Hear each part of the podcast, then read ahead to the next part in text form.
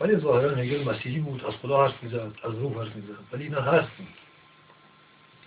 خدای هگل دیالکتیکه.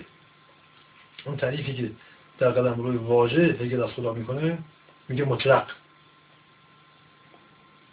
وقتی مطلق رو شهر رو بست میده. شما می‌بینید مطلق همون نیستی عدمه. در واقع خدای هگل همون عدمه نابودی.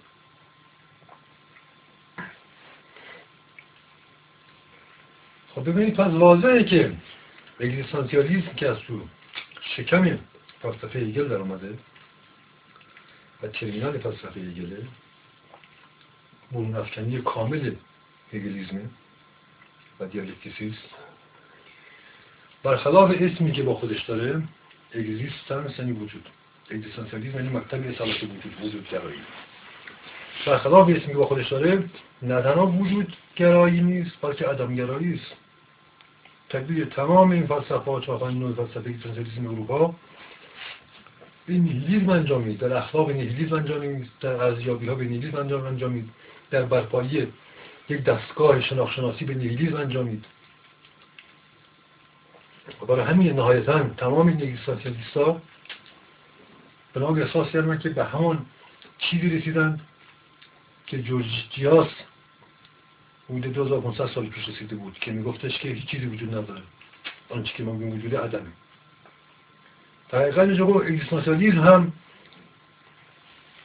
خود این واژه و این فلسفه خودش بیانگر قایت واژگون سالاری فلسفه غربی است دعوی وجودگرایی داره ولی بعدا می‌رسه این کاملا باستر کنیم طبیعیه برای اینکه قایت انتلکچوالیزم و ذهنگرایی تمدن غرب بود و میبایستی بعدا می‌رسید. ولی خود ذهن نواژگون سواره اسم عدم رو می‌ذاره وجود. برای تمام شاهها و ارزش که توی اگزیستانسیالیسم در آمد فریبنده ترین ارزش های فلسفی در طول تاریخ بشر بودن ببین جلوه اجتماعی اجتماعی فرهنگی اگزیستانسیالیسم در غرب به سراسر جهان رفته و دار میره نیهیلیزم و لاوالیگری است. آثار ساخت رو نگاه کنید. او مشهورترین و اجتماعی ترین سخنگوی این فلسفه است. چه واژه‌ای به کار می‌بره؟ فاحشه مقدس. یکی از نمایش نماشه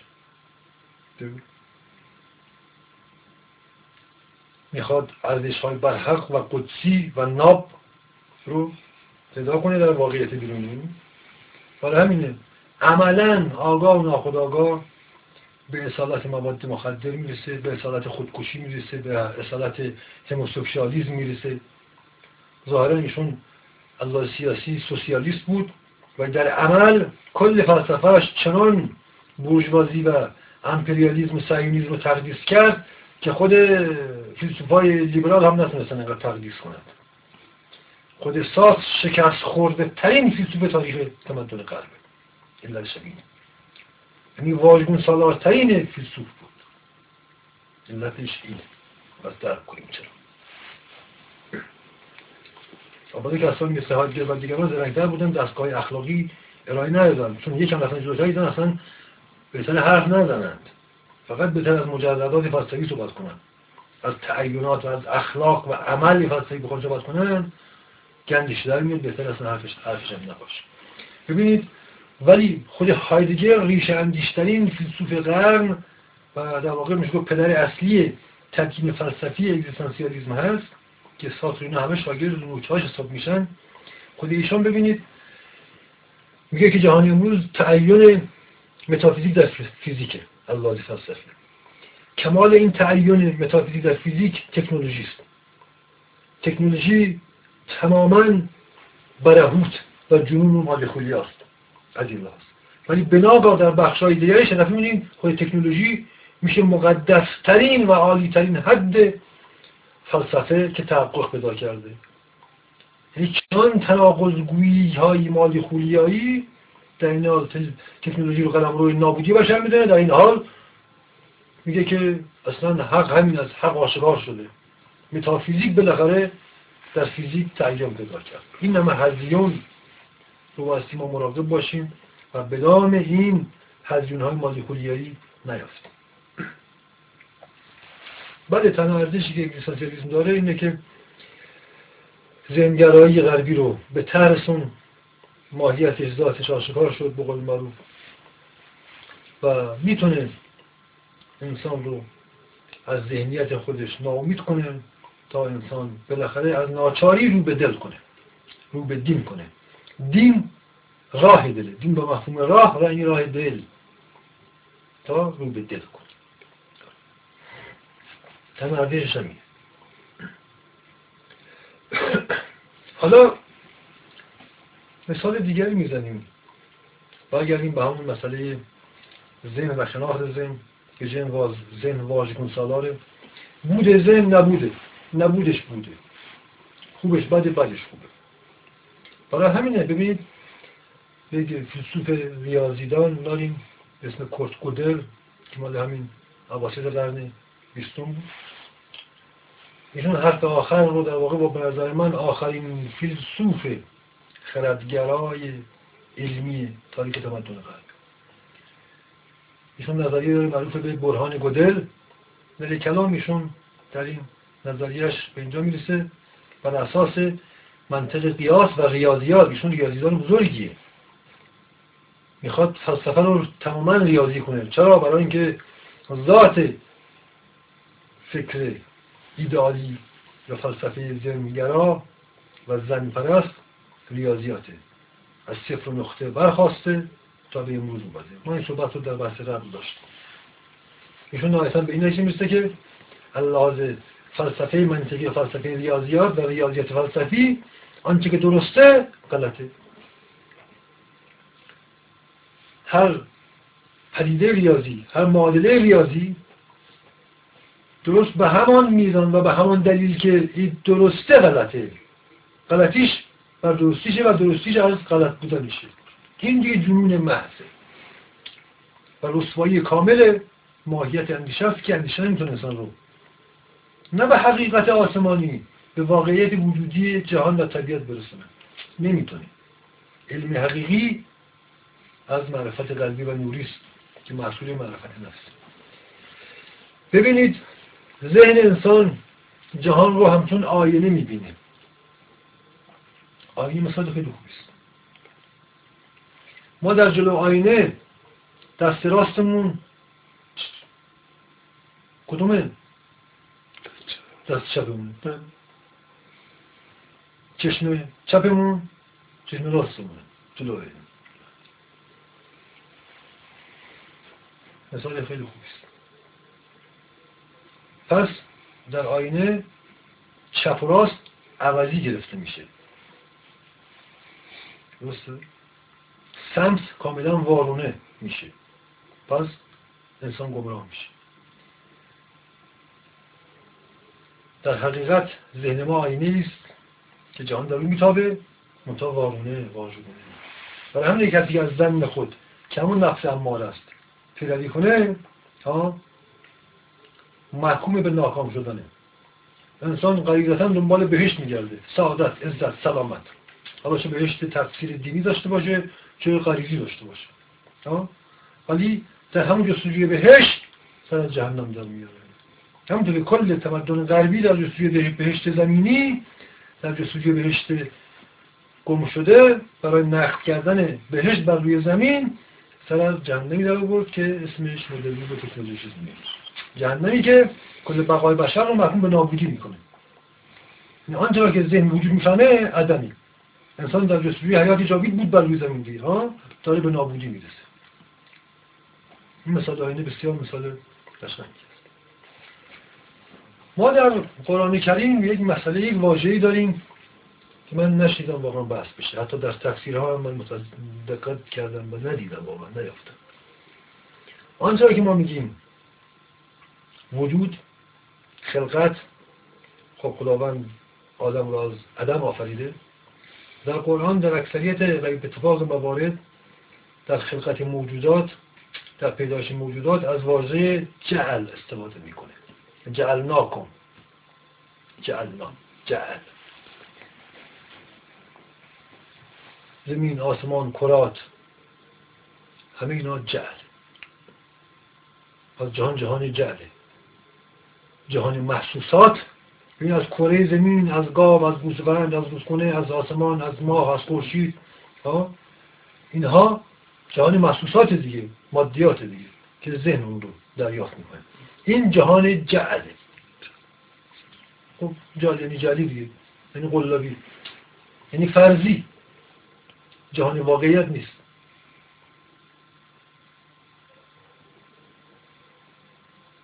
یعنی وجود نیست. عدمه که وجود نمایی می‌کنه. جهان محسوساتی الله ذهن درک میشه ها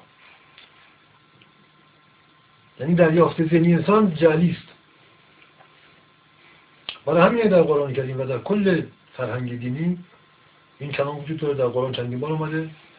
آنچه که دنیا گفته میشه دنیا در واقع با عالم وجود گفته نمیشه. دریافت حسی ذهنی انسان از جهان دنیاست. که نزدیکترین حده دنیای نزدیک شده. نزدیکترین حده برای این آخرت مربوط به امر قلبی میشه. یعنی ته آخر آخر پیداش میشه. برای همین حیات دنیا رو قرآن میفرماید که امام رو بدانید حیات دنیا لعب و لحدی بیش نیست. بازیش هست اصلا بازی گوشش رو نخورید. پیروی نکنید. دنبال دنیا اینقدر نباشید. دنیا رو نپرستید. فقط در حدی که بتونید برخورداری نیازهای رو داشته باشید اونم قانع. وار زندگی کنید. تقوا یعنی همین. تقوا یعنی کردن و ترسیدن از عالم وجود و واقعیتی که ذهن دریافت, می‌کنه. چون این جعلیه رضا انسان بایستی ازش بترسه بفرهیزه از نفس خود بفرهیز یعنی همین. بس بفرهیزه به دامش نیفته. این دامه. خب در حکمت اسلامی ما داریم. عالم هستی رو کائنات رو حکمت اسلامی میگه قدم روی برزخه. برزخ یک چیزی که هم هست هم نیست. بین بود و نبود سرگردانه نمیشه گفت نیست نمیشه گفت هست حقیقتا. اینم بیان دیگری از خلیل است برزخ پس در واقع مسئله اصل و جعل رو که بخوام بحث کنیم واقعیت اصلی از طریق معرفت قلبی و نوری درک میشه. آنچه که از طریق ذهن درک میشه معرفت جعلی است قلابی است فریبنده است. و دیگر ابلیسی است. و قیاسی است. و قیاسی است. بنابراین خب واضحه که هر آنچه در اینجا درک میشه تماما دیالکتیکی است متضاد و واژگون سالاره. در حقیقت ما بخوایم قلم روی سیطره ابلیس رو در انسان بگیم. ابلیس در کجای انسان داره فرمان میرانه؟ در ذهن داره فرمان میرانه. ذهنی که دارای دلی مؤمن و روشن و منور نیست. ولی این واقعیت داره. از چند که تازه اون انسان که ایمان میاره تا قبل از اون با اون اخلاص در ایمان و یقین برسه هنوز هم وسوسه ذهن یعنی ابلیس وجود داره و بایستی همیشه هوشیار باشه و فریب ذهن خودش رو نخوره یعنی فریب ابلیس. ابلیس یعنی ادراک محسوس ذهنی مادی یادمون باشه. در این حال ما می‌دونیم این جهان جهان ایده هاست ایدئالیسم هاست. ولی به ماتریالیزم ختم میشه. به ماده پرستی. این ماده ما گفتیم بر جعل به جعل پرستی. به پرستی چیزی که وجودی ابدی پایدار و حقیقی نداره. گمراه کننده است. پس ماتریالیزم اروپایی که دو قرن اخیر پیدا شد محصول طبیعی ایدالیزم بود. اینا ضد نیستن نه. ماتریالیزم ترمینال ایدالیزم بود. معلول ایدالیزم بود. چرا؟ برای اینکه ایده جهانخواره. ماده پرست دیگه. میبایستی از توش در میمد بنابراین پس ماتریالیزم مثل مارکس نتیجه طبیعی ایدالیزم افلاطونی است است. طبیعی برای همین مدینه فاضله کمونیسم مارکس هم دقیقا برداشت شده از جمهوری افلاطونه با توصیفات و ویژگی های از خودش البته. ریشه در همونجا داره. ولی ما فکر نکنیم افلاطون خداپرست حقیقی بود و مارکس مزد بود. نه.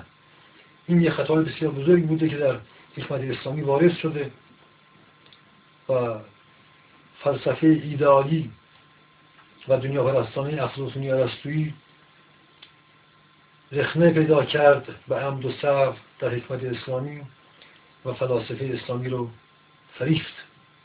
و این بزرگترین شرک در قلم رو معرفت اسلامی بود که رخ داد. بزرگترین شرک و اسلام براندازترین و خانمان سوسترین شرک ها چنین واقعی بوده. افلاتون پرستی در فلسفه اسلامی واضحه. که لطیفترین مکتب فلسفی در میان فلاسفه اسلامی موسولی به مکتب اشراق یا مکتب افلاتون مکتب نو افلاتونیش هم ادامه تکمیل شده تره همون مکتب افلاتونه حالا ارسطوش دیگه ماتریالیست سری به اصطلاح مکتب مشا تازه اون اشراقیش هم افلاتونیش هم در واقع میشه با فلسفه کفر که وارد حکمت اسلامی شد. خب این بحث بسیار مفصلی است. البته ما این رو ترک کردیم قبلا یه بار ترک کردیم جای بسیار بحث داره. مطلب دیگری که از بیان دیگری قابل ملاحظه است اینه که ذهن انسان به خودی خود میگه که آنچه که هست نیست آقا و نبایستی باشه. یعنی ذهن ذاتا کافره. کافر این منکر مخلوقات خدا. جان. نفیش می‌کنه و لذا برای خودش ایدال می‌سازه. ولی در همین نف و ایدال سازی و خیال پردازی به پرستش همون چیزی می‌رسه که نف کرده بود. یعنی به دنیا پرستی. به ماده پرستی به محسوسات پرستی می‌رسه فقط. این همین جلستی دیگریه که بیشگی خود ذهن خود ذهن این کار است. این امن نیست خود ذهن همین کار می‌کنه. خود ذهن همون چیزی رو که نف می‌کنه میپرسته. همون چیزی که میپرسته رو لعنت می‌کنه. پس باسی گفت که ذهن واقعا دیوانه است. اینکه در قرآن اومده در اون روز ملائک میگن پروردگار اکثریت مردمان که مجنونن اجنه میپرستن. حالا اینکه ادعا دارن که خدا رو میپرستن. ببین واقعا اینطوره از ذهن به خودی خود مستقل از دل و ایمان قلبی و معرفت قلبی خودش کافر و دیوانه است. چون میگه هستی رو میگه نیست. برای همینه. همیشه هم اماره یعنی چی؟ یعنی ام کننده همش بایستی بایستی میگه این بایستی آن نبایستی. این بایستی آن نبایستی. این جهان را از بایستی نبایستی دو شقه می‌کنه. دو شقه می‌کنه. و انسان رو به این دو شقه به استلاک و حلاکت میکشونه. ولی معرفت قلبی میگه آنچه که هست؟ هست. و نیستی اصلا وجود نداره. جای برای نیستی نیست. هستی هست. این معرفت قلبی است معرفت ایمانی است. در مفهوم سرش معرفت عرفانی است. برای همینه ذهن جانخواره کافره میگه این جهان آقا نبایستی باشه بی خود فایده نداره. لذا سعی می‌کنه این دنیا رو تبدیل کنه از طریق علوم فنون تکنولوژی. جنگ داره با جهان. ذهن جنگ داره با جهان. و چشم دیدن جهان رو نداره زیرا نمی‌تونه بفهمه چشم دیدنش نداره این نمی‌تونه بفهمه جهان واقعیت رو از چشم دل میشه دید از این چشمی وحدانیت خدا و حضور خداست که دست میشه برای همین که خود مقوله عشق نه اون عشق عرفانی نه. عشقی که تو بازار در دست مردم هست بوده میشه. عشق آقا ایثار. برای ذهن خیلی که می‌خواد معنوی بشه آنجایی که بور میشه و رسوا میشه دم از عشق و ایثار می‌زنه. اینجا کمال دیگه حق بازی و جنونشه. خب ببین چون ناکام میشه از دست میده اون وقت ماست ریخته رو بقول معروف نزد حضرت عباس می‌کنه میگه من این سازه کردم من عاشق هستم. برای همین واقعا. آن کسی که اهل معرفت قلبی است دم از ایثار نمی‌زنه. اهل محبت جهان رو و اهل جهان رو دوست داره. با کسی در جنگ نیست. برای اینکه می‌بینه آنچه که هست تماما حق است. و کافی است و عالیترین جهان هاست. چشم دیدن جهان رو پیدا کرده. لذا قانع در جنگ نیست. اینکه در عرفان اسلامی میگیم کمال معرفت صلح با جهان و جهانیان است. ببین معرفت قلبی منظور. از ذهنی انسان هر چی که معرفت ذهنی شناختای فرمولای ذهنی افزوده میشه انسان جنگجوتر کافرتر و از نهایتا با خودش به جنگ میفته چرا قایت خردگرایی به اصطلاح اروپایی و زنگرایی فلسفی در غرب؟ در قلم روی اگزیستانسیالیزم قلم روی خودکشی هاست. کم فلاسفه و روشنفکران اگزیستانسیالیسم خودکشی نکردن اصلا از یه لحاظ فلسفه اگزیستانسیالیسم فلسفه خودکشی است. ببین این قایتش انسان واسه جهان رو بکشه نابود کنه نمی‌تونه نهایتا به جون خودش میفته و خودش می‌کشه. قلم رو خود براندازی قایت ذهنه. خود براندازی که البته این بر حق. واسه برفته به طاقت خودش رو تصدیق کنه و توبه کنه. از دنیا پرستی و از جعل پرستی ها تا در به دل باز در به ایمان باز خب پس ببینیم تا اینجا بطور کلی واضح شد که خدای ذهنی مذهب ذهنی خدا و مذهب شرک. شرک در قرآن واضح. قلم روی ابطاله. چرا؟ برای اینکه از تضاد پرستی بدید اومده. و خداوند شرک رو ظلم عظیم نامیده که من نمیبخشم گناه شرک رو. عذاب می‌کنم. مشرکین خداوند نجس نامیده یادمون باشه. این کلمه نجس حتی برای منافقان هم نیومده تا اونجا که خبر داریم. برای شرک خانه برانداز تر از نفاقه ببینید آنچه که تحت عنوان فلسفه اسلام معروفه اسلام شرک.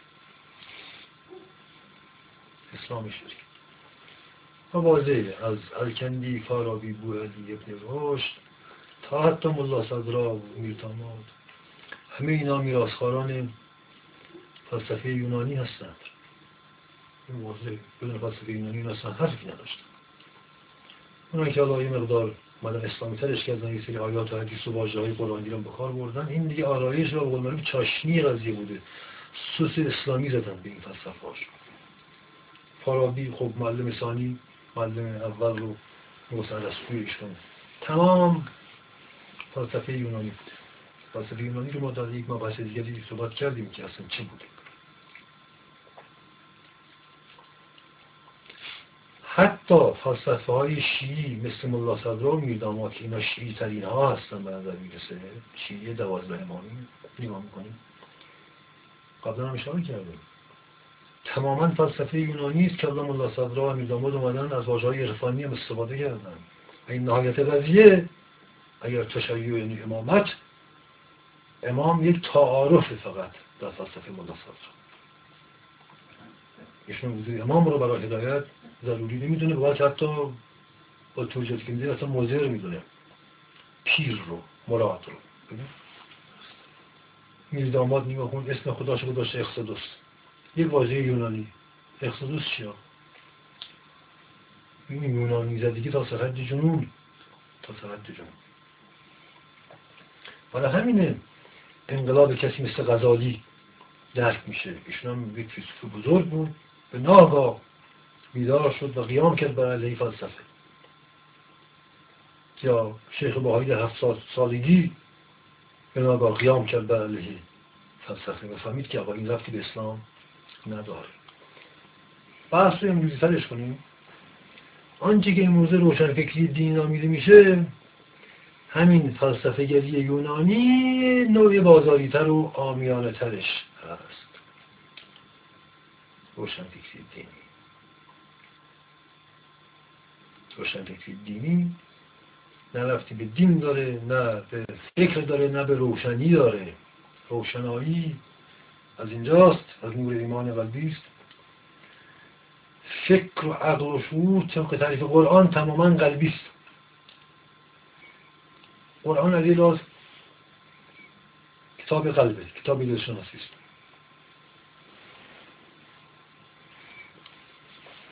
دین هم که واضحه. هر که از دین ایمان یعنی از دل. و روشنفکری دینی.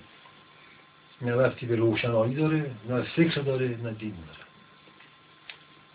این یک اختراعی بقایت خطرناکیه.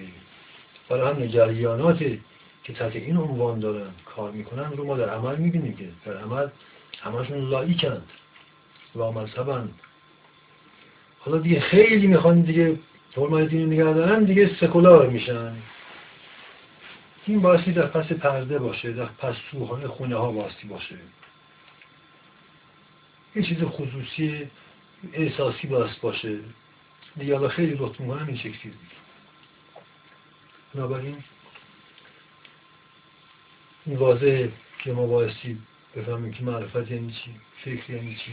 بایستی ما برگردیم اگر مسلمانیم به قرآن. و اینجا من یک بار دیگر آن وسیعت مرحوم دکتر شریعتی رو متذکر میشم. ایشان وسیعتش این بود.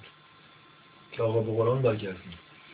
ایشان می‌گفتن که بازگشت به خیشتن خیش معرفت نفس جز از طریق قرآن ممکن نیست. ایشان در آخرین صحبت هایی که چند هفته قبل از غیرتشون گفتند که صداش و نوایش هست ایشون گفتن آقا بیاین تکلیف مسلمانی رو روشن کنیم. تعریف کنیم آقا جان مؤمن کیست کافر کیست مشرک کیست اینا رو واسه واضح کنیم. تعین رو نه تفسیر فلسفیشون.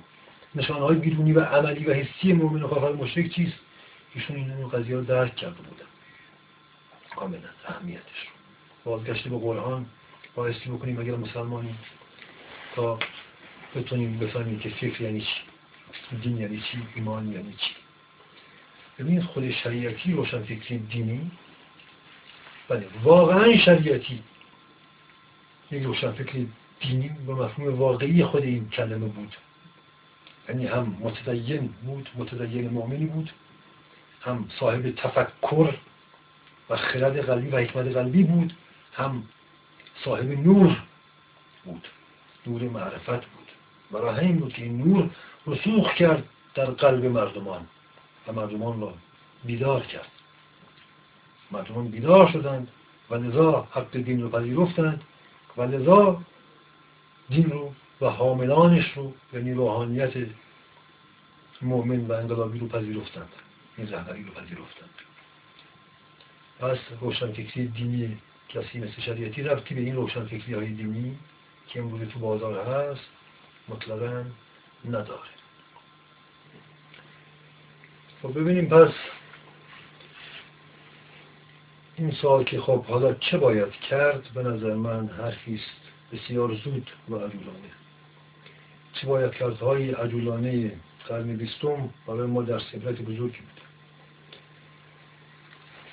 بله چه باید کرد جواب طریقیش اینه که باید فهمید باید فهمید قبل از هر کاری بایستی فهمید اول بایستی فهمید اول بایستی دید واقعیت رو تا یه کاری باش کرد کسی کوره نمی‌بینه واقعیت رو هر کاری بکنه کورمال کورما مسلما نمی‌تونه درست کنه خرابتر می‌کنه. قول حضرت علی دوزخی جز بیمعرفتی نیست. انسان بیمعرفت انسان هلاکه هلاک کسی که خدا رو نشناخت محکوم به هلاکت و نابودی است. بنابراین یک بار دیگه صحبت رو مرور می‌کنیم و جنبندی می‌کنیم. در قلمرو معرفت دینی و اسلامی آفت بلا و بدبختی و شرک و فساد و فتنه جز فلسفه یونانی ما نداشته ایم و نداریم. اینو بستر کنیم ببینید این یونانی ها حقیقتا دارای یک نبوغ خاصی بودند. نبوغشان در دنیا پرستی صورتگری و صورت پرستی است و بت پرستی تمدن یونان تمدن بت هاست تمدن مجسمه هاست تمدن تئاتر نمایش. این واضح اما این یونانی ها در اتحاد با نفاق بنی اسرائیلی بنی اسرائیل هم در اون شاخه سامریش که ضد دین موسی بودن نیز نوابقی عجیبند و تمام نبوغشان تبدیل دین به دنیاست. تبدیل کلمت الله به کلمت ابلیس بوده. در اتحاد با این دوتا نبوغ آن نبوغ کافرانه و این نبوغ منافقانه کل این تمدن غرب تا به امروز را شده کرده امروز هم ما می‌بینیم که فقط این تمدن امپریالیستی استکباری در اتحاد با همون سابقه قدیم خودش یعنی یونانیت و بنی اسرائیل را طی می‌کنه. امپریالیسم انگلیس درست به همین دلیله که جدایی ناپذیرند تا به هم هست. این یک مشکل قدیمی منقرض شده نیست. نه خیر. به امروز وجود داره.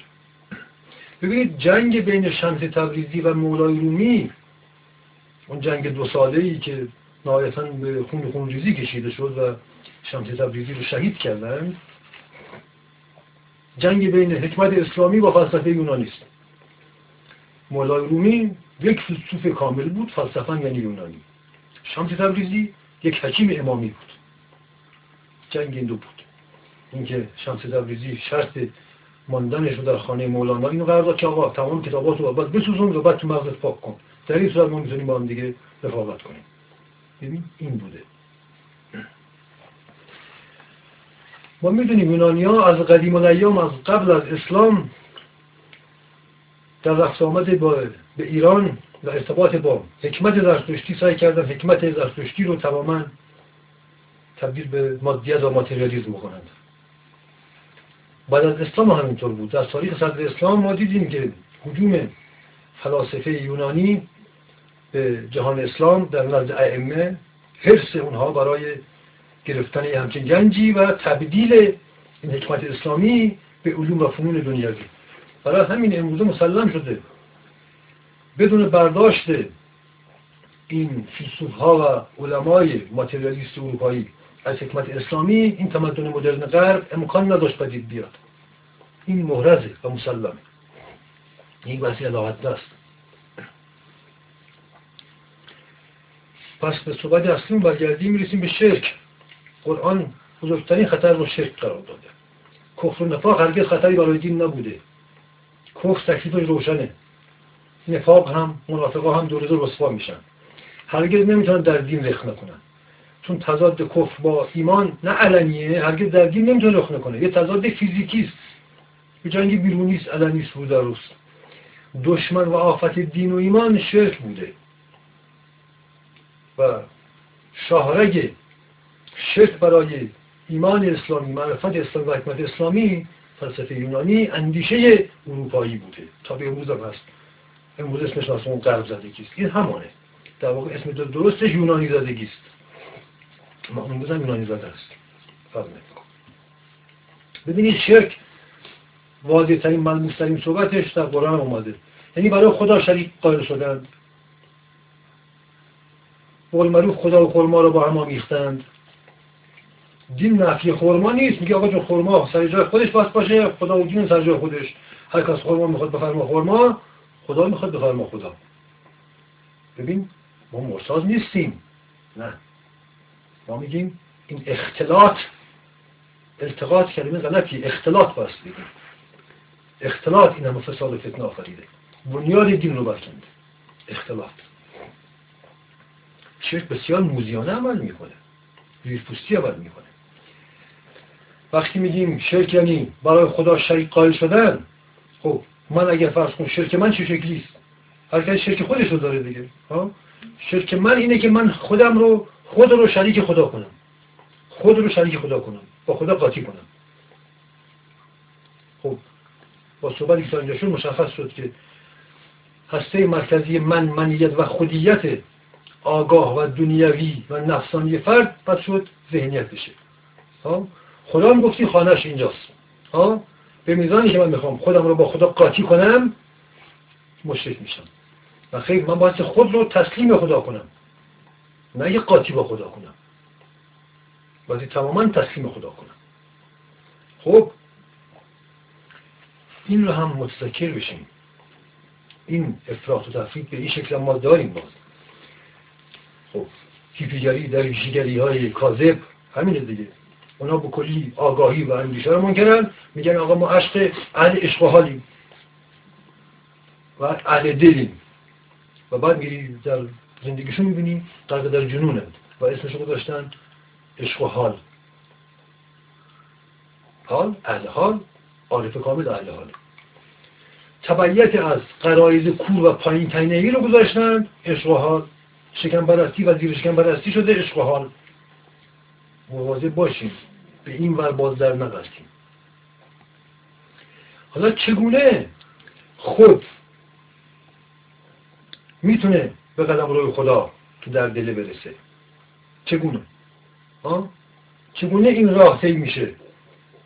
ها؟ این راه همون دینه دین یعنی راه. ها؟ با احکام دین خدا ما خود رو به خدا میرسانیم.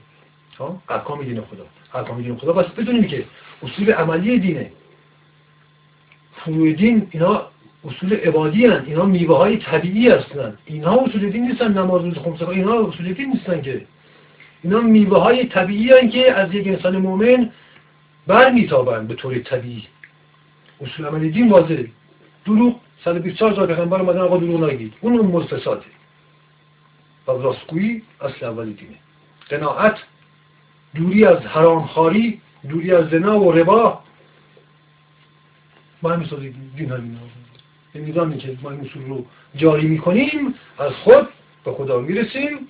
خود رو در خدمت خدا در میاریم و وجود ما از این دو نجات پیدا می‌کنه. به وحدت می‌رسه. وحدت وجود فلسفه نیست افسانه نیست. یعنی وحدت اینجا و اینجا. این دوتا با هم یکی میشن. وقتی یکی شدن من چی میشم؟ میشم موحد. کسی گفت خدا یکیست که موحد نیست. و یک کسی بدار شده بگه خدا دو تا و هشت و پنجاه تاست. پرستی های یونان باستان و هند باستان هم تک خداییه. خدایان ها هستن ولی یه خدای مطلق در بالا وجود داره. پس اگر دو خدایی و تا خدایی به صورت ایدئولوژیکی وجود نداشته. ببینید آنجور که ما کفر رو قرآن می‌فهمیم کافران که نمیگن خدا وجود نداره. قرآن میگه واجن کافران میگن که خدا در جای بسیار بسیار دور است. پشت آسمان هاست. انقدر دور است که گویی نیست و در واقع نیست. ولی در ایده هست.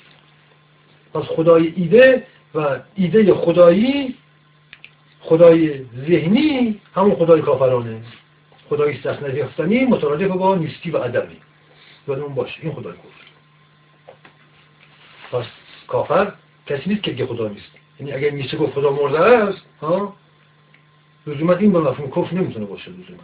نخیر چه بسا ایشون ظاهرا میگه خدا مرده است با قول اقبال لاهوری میگه ایشون قلبی مومن و ذهن کافر داره. ولی زندگیشون می‌بینید زندگی مرتازانه و مومنانه است. ببینید اینها ملاک تشخیص کفر نیست. این گلو نخوریم. ما هم ظاهرا حرکت خدا نزد ظاهرا خدا رو داشته کنار. ولی دیدیم که بر اساس آرمانش که عدالت بود صادقانه زندگی کرد و در فقر و گرسنگی مرد و خودش رو به سرمایداری نفروخت. از گشنگی بود زر و زر بچهش هلاک شدن میمردن ولی خودشون رو نفروختن. ببین از کفر اینا نیست. کفر در وادی کلمه نمیشه کفر ایمان رو تشخیص داد. عمل زندگی انسانه که اینها رو تفکیک می‌کنه. دنیا و آخرت آخرت اینجاست دنیا اینجاست. من دنیا رو با خدمت آخرت در بیارم نه که دنیا رو حذف کنم. دنیا رو نمیشه حذف کرد. انسان در دنیا داره زندگی می‌کنه.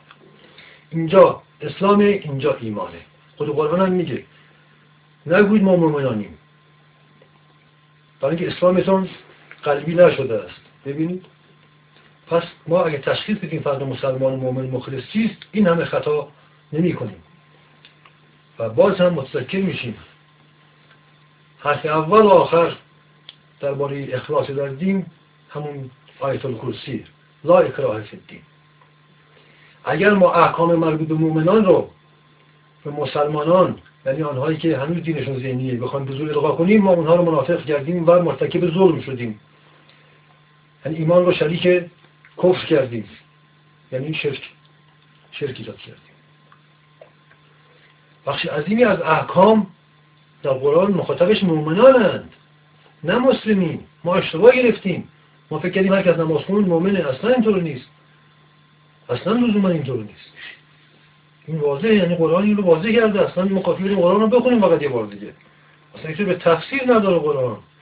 قرآن اصلا تفسیره یعنی از این حد واضحتر خود نمیشه حقیقت رو بیان کرد. تفسیر قرآن خودش نوعی گمراهی بوده. تفسیر قرآن همیشه به تبدیل قرآن رسیده شده. تبدیل دین به کفر. کافی قرآن رو بخونیم به زبان ساده و باور کنیم فقط. به همین سادگی. بنابراین این صحبت که کردیم از توش هیچ حکمی از سیاسی اقتداری نمی‌تونه در بیاد. فقط مبایستی بفهمیم.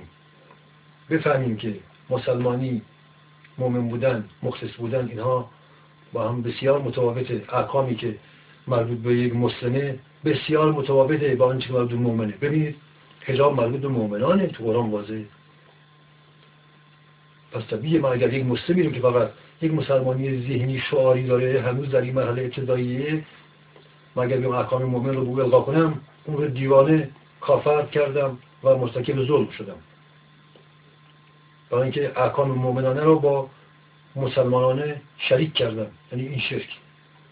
حالا اینکه بیام دیگه برو یهود و کمونیست هم بخوام این احکام مؤمنانه رو اینا القا کنم دیگه معلومه دیگه چه کردم با دین من چه فتنه ها کردم اینها رو ما باستی بیاریم بفرمیم اینا باستی بفهمیم باستی هیچ کاری نباستی بکنیم فعلا. ما هر کاری که تونستیم کردیم. یه کار رو نکردیم. ننشستیم یه کمی هم فکر کنیم که چرا این همه ابطال ها و پوچی ها با دید آمده. شرک قرآن میگه که اعمال مشرکان محکوم به ابطاله. همش توف سربالاست ما مفهوم این توف سربالا رو باید درک کنیم. توف سربالا در شرک شرک رو باید درک کنیم. شرک رو در عمل واقعی زندگی رو باید درک کنیم بنابراین در دلی که ایمان نیست در آن سر عقل هم نیست. ببینید در قرآن واضحه. ایمان و عقل و علم و حکمت و عزت و حرمت و آرامش یک طرف قرار داره. کفر و جهل و جنون و تشنج و هزیون و افتال طرف دیگری قرار داره. اینها ما باید بدونیم. بنابراین ما یک مؤمن احمق نداریم. نمی‌تونیم بگی فلانی مؤمن است ولی متاسفانه یک کمی جاهل است. نخیر میزان عقل درجه عقل و ایمان در یک انسان همیشه همترازه. ما نمی‌تونیم که فلانی انسانی بسیار خردمند و عاقلی است ولی متاسفانه کافر است. اینها این حرفا نشون میده که ما اصلا نه قرآن فهمیدیم چیه نه دین فهمیدیم چیه نه اسلام هیچ نفهمیدیم. یعنی خودمون رو نفهمیدیم. اینها حاصل عدم معرفت خودمون در مورد خودمونه. به قول علی جهلی جز بیمعرفتی درباره خیشتن نیست. پس ما خودمون رو نفهمیدیم. این خود فردی این خود ملی این خود اسلامی این خود انقلابی رو ما بس بفهمیم. چرا این خودها مواجه با ابطال شده؟ علت شرک. شرکا رو باسی درک کنیم. ببینید ذهن ما گفتیم رسالتش اینه که انسان رو ناکام لذا معیوس کنه. معیوس رسالتش اینه. عین ابلیس. ابلیس از برسه برس یعنی یأس. تو قرآن میگیم ابلیس اولی معیوس شده بود و لذا سعی می‌کنه تمام مردمان رو معیوس کنه. خب ببین پس مقر فرماندهی ابلیس همون ذهنه. انسان در ذهنه که معیوس میشه. ذهن توف سربالاست نعلی وارونه است لذا رسالتش پوچی و معیوس شدنه. منتها این یأس رو اگه ما درک کنیم با قول علی این یأس همون پیروزی بزرگ میشه. بر آستانه ایمان و حکمت قلبی قرار می‌گیریم